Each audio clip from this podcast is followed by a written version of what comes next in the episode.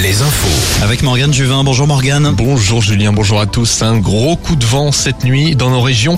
Selon Météo-Ouest, des rafales à plus de cent vingt kilomètres heure sont attendues sur les côtes bretonnes, un peu moins dans les terres. De la pluie est également au programme et ce toute la journée, demain dans l'ensemble de nos régions. De nombreux rassemblements dans une demi-heure devant les préfectures et sous-préfectures, mais aussi d'autres villes.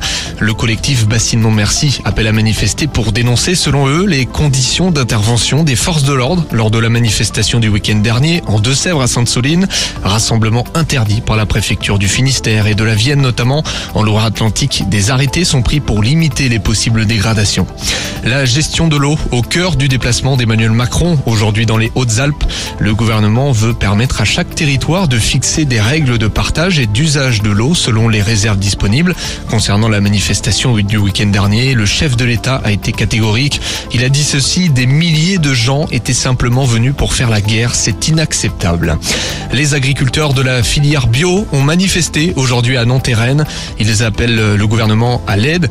Les exploitants agricoles réclament un plan d'urgence pour le bio. Selon le porte-parole de la Confédération paysanne des Pays de la Loire, les dix millions d'euros débloqués par l'exécutif reviennent à une aide de cent soixante-six euros par exploitation. Trop peu d'après lui.